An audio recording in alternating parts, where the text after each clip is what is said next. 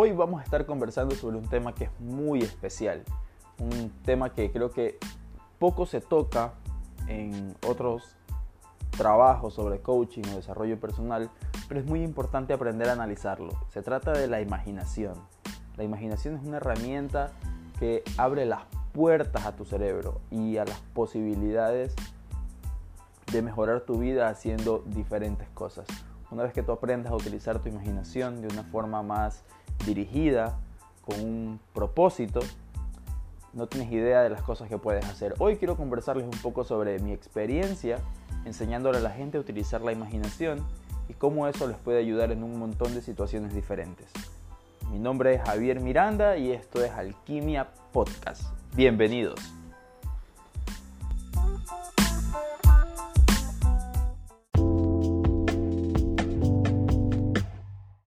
La imaginación es una de las herramientas que más utilizamos en programación neurolingüística.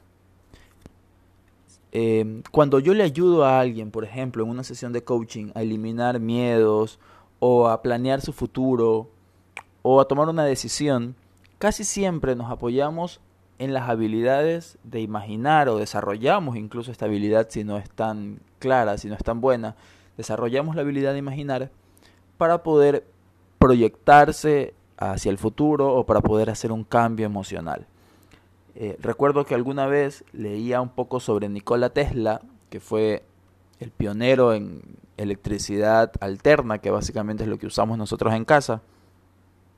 Y Nikola Tesla tenía una cualidad muy interesante en su imaginación. Él nunca empezaba a fabricar algo o, o iniciaba un proyecto hasta que no lo imaginaba todo en su mente. Él era capaz de sentarse y comenzar a imaginar cómo encajaba pieza por pieza en su mente. Y cuando él hacía que este artefacto funcione en su mente, él comenzaba a fabricarlo en el mundo real, prácticamente siguiendo los pasos que había hecho en su imaginación. Entonces, hay, obviamente Nikola, Nikola Tesla es un genio y hay personas que tienen esta habilidad de crear cosas con su imaginación espectaculares.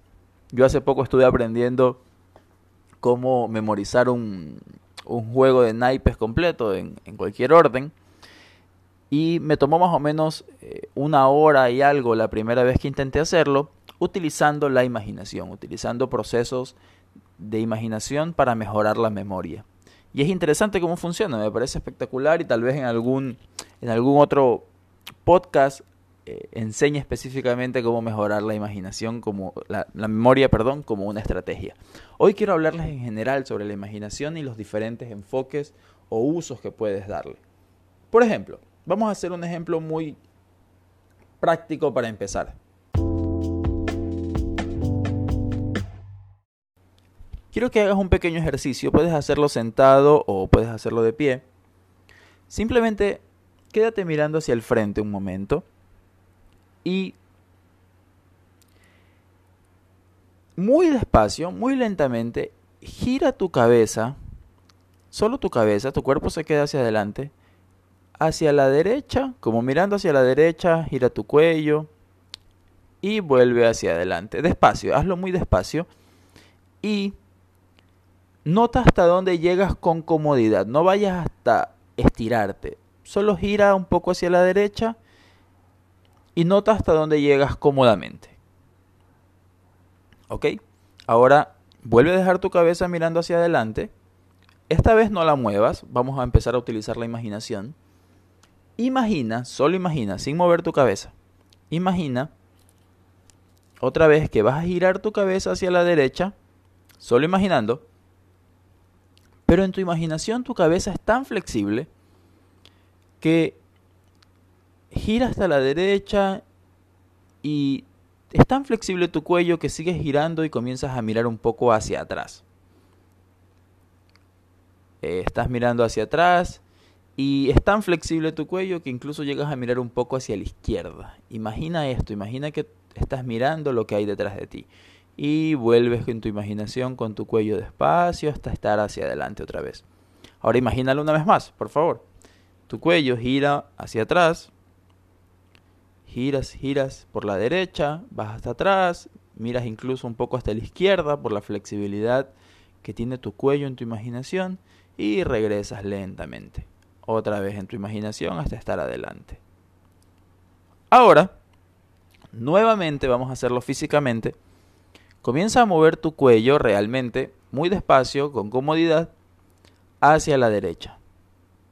Y nota cómo haber imaginado que llegabas más lejos hace que tu cuello para ese lado esté más suelto, un poco más flexible e incluso tal vez llegues un poco más lejos, puedes mirar un poco más allá de donde viste la primera vez. Ese es un ejemplo muy claro y muy sencillo de cómo utilizar la imaginación para hacer un cambio en tu cuerpo prácticamente inmediato, de flexibilizar una parte de tu cuerpo. Este es un ejercicio que yo siempre enseño en mis talleres, porque a veces hago un taller de, de, un día entero o dos días enteros donde hago que la gente utilice mucho la imaginación. Y antes, años atrás, me daba cuenta de que la gente decía, bueno, pero todo esto como que sucede solo en mi mente. Y ahora utilizo este, este primer ejercicio para que la gente comience a notar que el cuerpo físicamente responde cuando tú haces algo en tu imaginación. Hace algunos años, eh, bueno, yo hago artes marciales, especialmente aikido, donde se utilizan muchas luxaciones en las articulaciones del cuerpo y cosas así. Y hace unos 6 o 7 años, tal vez, tal vez, em, me lastimé la muñeca derecha entrenando hasta tal punto que un día no pude cerrar la mano, ya no podía tocar la mesa, no podía sostenerla con nada. Así que bueno, fui al traumatólogo. El traumatólogo me chequeó, me tocó la muñeca y me dijo esto. Claramente es una ruptura de un ligamento. Me, explicó cuál era el ligamento que se había roto, qué era lo que había que hacer. Y me dijo, bueno, este procedimiento requiere una cirugía. Entonces, con toda esa información, llegué a mi casa eh, y dije, bueno, ¿qué pasa si simplemente imagino que mi mano se cura sola?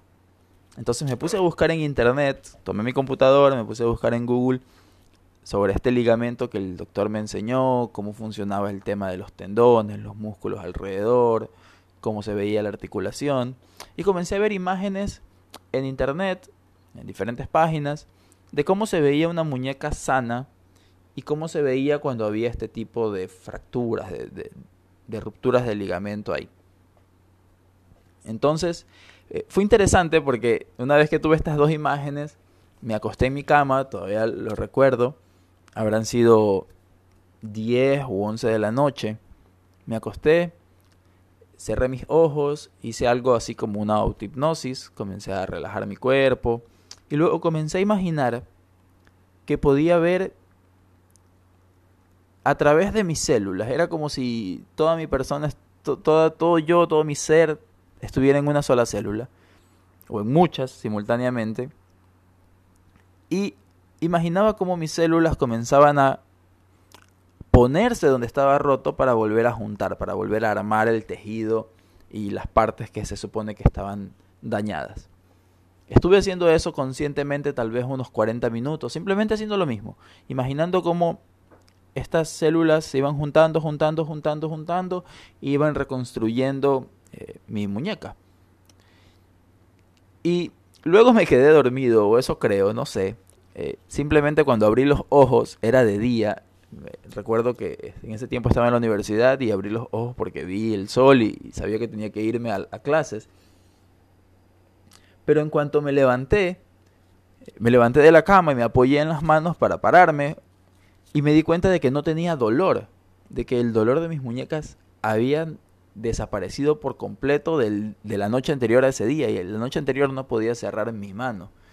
Eh, me acuerdo tanto que cuando el doctor me tocaba me dolía donde sea que tocaba mi muñeca me generaba dolor. Entonces eh, fue, fue mi primera experiencia eh, vivida en mi propio cuerpo de cómo la imaginación puede generar un cambio así de profundo. Ya había leído historias, ¿no? de gente que se cura de cáncer haciendo cosas con la imaginación, cosas con el autoestima. Pero había escuchado incluso casos de personas que, conocí con, con situaciones similares, pero nunca lo había vivido. Y fue espectacular haberlo vivido porque básicamente solo el uso de la imaginación me llevó a lograr ese resultado. Lo que no quiero decir que no vayas nunca a un médico o algo así. Yo siempre le digo a la gente que detrás de esta imaginación hay muchas creencias.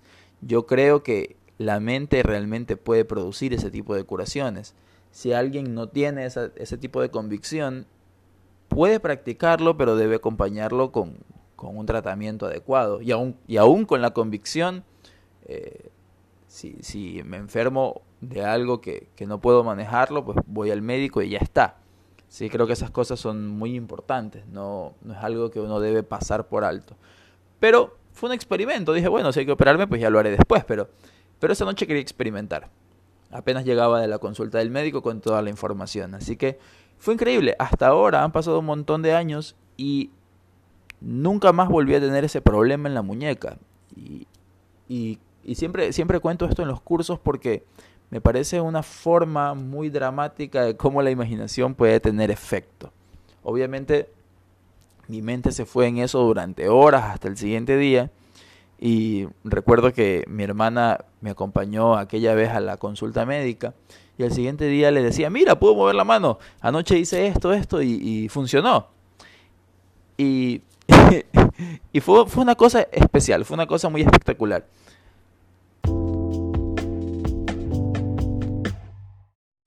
Lo que me lleva a recordar que hay un doctor llamado Michael Moskolowitz. Él trabaja sobre plasticidad cerebral y él ha hecho un trabajo interesante especialmente en el tema del control del dolor o manejo del dolor.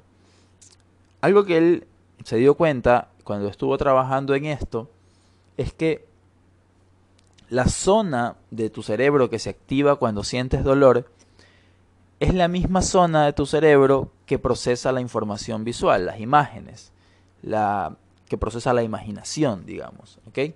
Entonces, el, doctor comenzó a crear un método, a trabajar en un método para interferir en el dolor, porque eh, él trabaja con temas de dolor crónico, por ejemplo, si tú tienes un dolor que es constante y que a lo mejor ya no tiene un, una fuente real, tal vez alguna vez te fracturaste algo, por ejemplo, te pusiste, hiciste tu procedimiento, te curaste y todo, y cuando te haces exámenes ya no tienes nada por qué tener dolor, pero resulta que aún tienes dolor, lo que, lo que este doctor dice, lo que este neurocientífico dice, es que este dolor que tú tienes ahora es un dolor aprendido, es un dolor crónico que tu cerebro sigue trayendo, pero no porque sucede algo en tu cuerpo, sino porque lo aprendiste.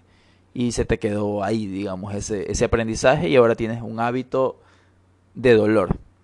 Entonces, ¿qué es lo que él enseña? Y eso es interesante. Él dice que él capturó una imagen de cómo se ve el cerebro con el dolor, las zonas del cerebro que se encienden con el dolor, y luego capturó una imagen de las zonas del, de cómo se ve el cerebro cuando no hay dolor, cuando una persona no tiene dolor.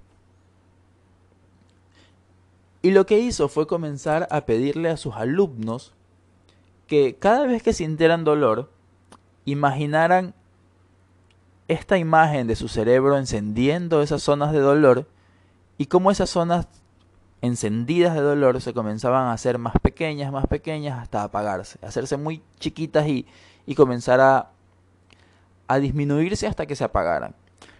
Las cosas que él reportaba era que luego de más o menos 5 o 6 semanas la gente dejaba de tener dolor, pero te hablo de que es a niveles radicales. ¿eh? Hay un libro que se llama la vía de sanación del cerebro del doctor Norman Deutsch.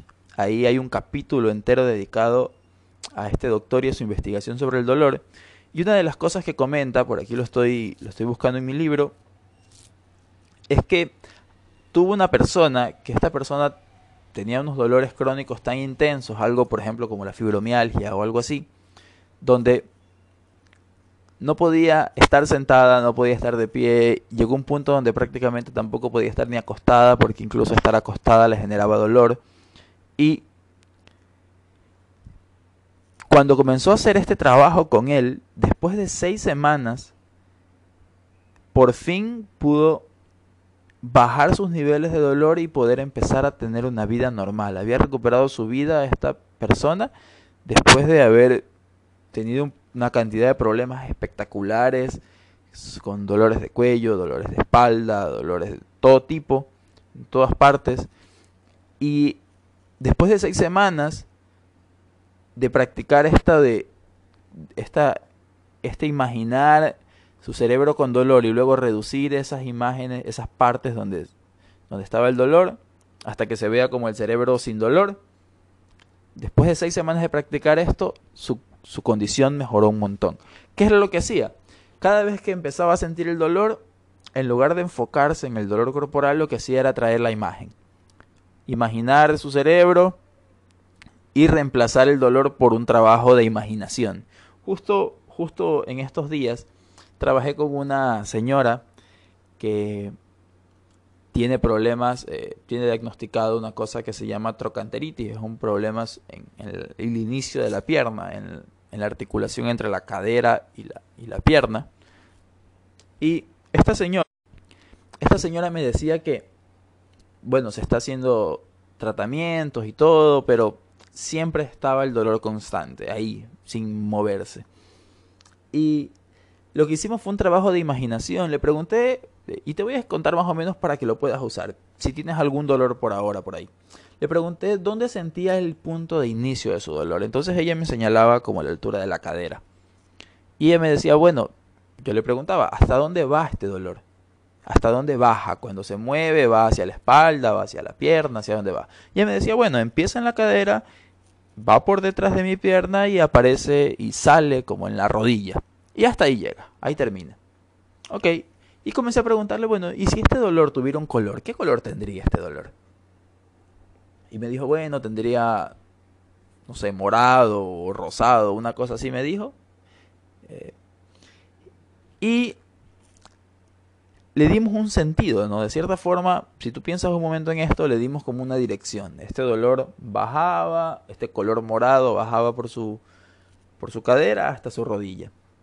Y básicamente lo que le dije fue, imagine qué pasaría o cómo sería si de repente este color morado cambia de dirección y ahora sería como si entrara por la rodilla, subiera y saliera por la cadera.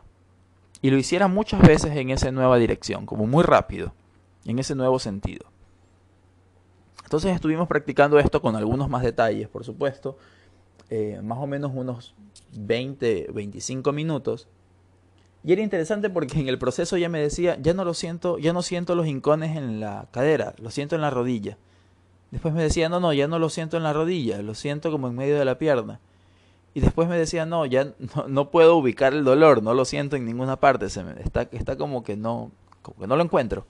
Y continuamos practicando, practicando, practicando, hasta que finalmente su dolor, que llevaba más o menos cuatro o cinco meses de lo que me dijo, desapareció. Lo que hicimos fue luego practicar formas de movimientos, cosas que tienen que ver con lo que hago del método Feldenkrais, para que para evitar, digamos, que volviera a sentirlo. Pero fue interesante, fue interesante ver cómo ella me decía, y, si me vuelve a doler, y yo le digo, bueno, si te vuelve a doler, ya tienes un proceso de imaginación, como lo que hace este doctor. Cuando te vuelve a doler, no te enfoques tanto en la sensación, sino que comienza a cambiar el color y comienza a cambiar el sentido del dolor, cómo se mueve. Y digamos que de alguna forma es como crear un pequeño anestésico mental, ¿no? En hipnosis hay algunas estrategias para enseñarle a la gente a tener eh, esta sensación de anestesia por los años 60 o 70, cuando la hipnosis era se utilizaba más médicamente en Estados Unidos y en algunos otros países, los odontólogos o a veces en los partos se utilizaban a doctores que hacían hipnosis para hipnotizar a la gente que no tuvieran dolor y poder tener un parto sin anestesia o poder extraerse una muela sin anestesia. Y, y es interesante cómo esas cosas pueden funcionar tan bien como, como la misma medicina, en algunos casos, obviamente, no en todos, pero Pero es interesante experimentar. Yo creo que algo que me ha ayudado a desarrollar en la gente la habilidad de cambiar sus emociones o mejorar físicamente ha sido experimentar. Cada vez que me ha pasado algo a mí, experimento con las herramientas que conozco, con las herramientas que ahora puedo compartir con ustedes gracias al podcast y, las utilizo. Y simplemente eh, creo que hacer este podcast es una invitación a que ustedes hagan lo mismo. Imagínense, practiquen, utilicen las herramientas que comparto con ustedes para, para ver si puede servirles.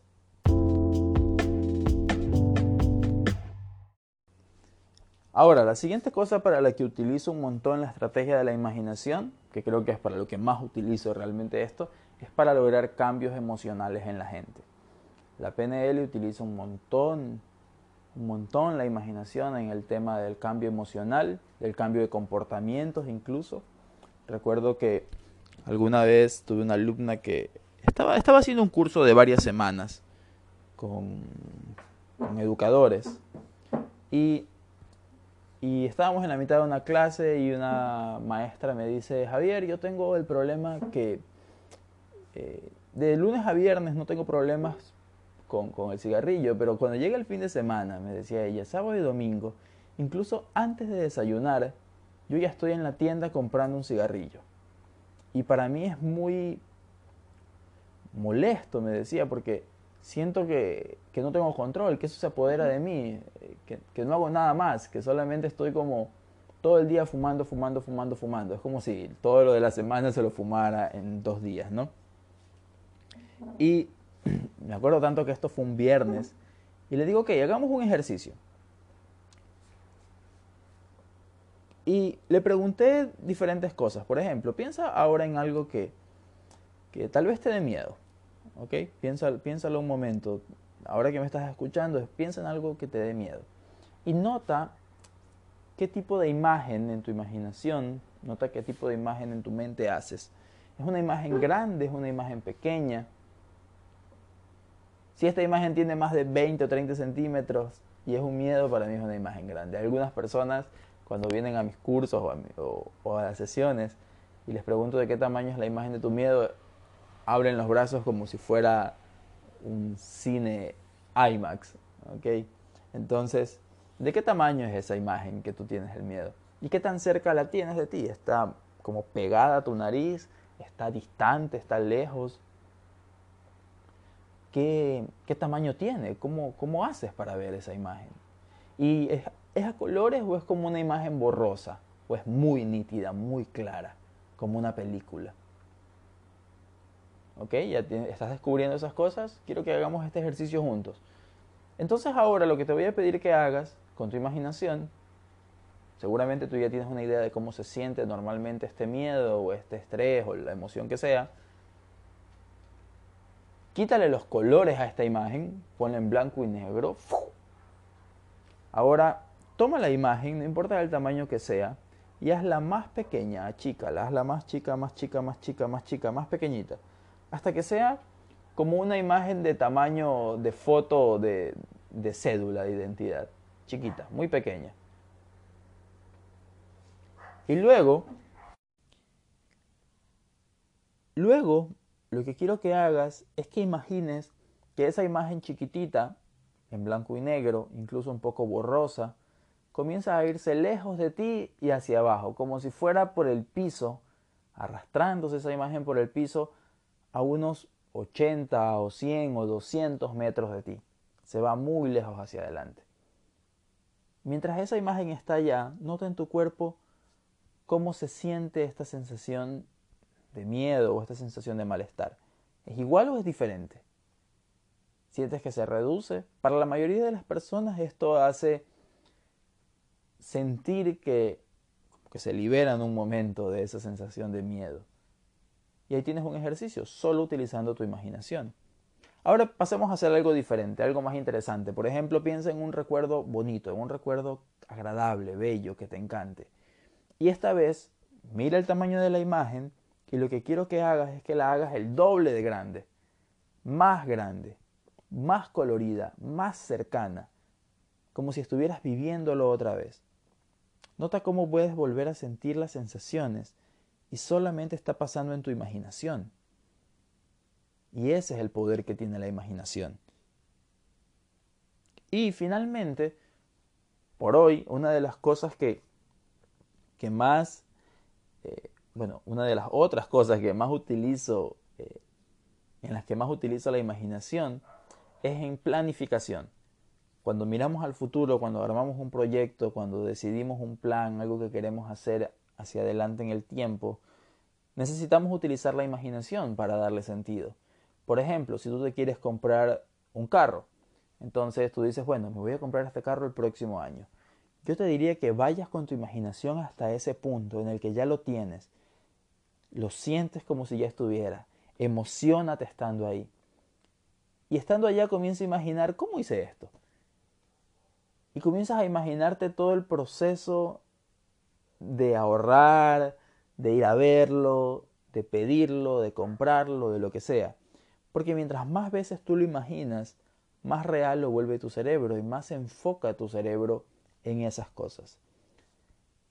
Porque todo lo que tú imaginas, todo, todo lo que le das imaginación, tu cerebro comienza a darle un poco más de prioridad. Por ejemplo, piensa en las personas, pregúntale a cualquier mujer que haya estado embarazada alguna vez. En cuanto se enteraron que estaban embarazadas, comenzaron a ver mujeres embarazadas por todos lados y comenzaron a imaginar cosas que tenían que ver con el bebé, con la ropa, con ser madre, con, con las cosas buenas, con las cosas malas que iban a pasar o podían pasar. Y toda esa imaginación hace que tu cerebro se enfoque en eso. Entonces, cuando tú utilizas tu imaginación en las mañanas, te sientas un momento e imaginas que tienes un día muy bueno, abres la posibilidad de que eso se dé. Y si tú lo practicas con frecuencia, cada vez es más fácil tener buenos días y no tan malos días o días muy al azar.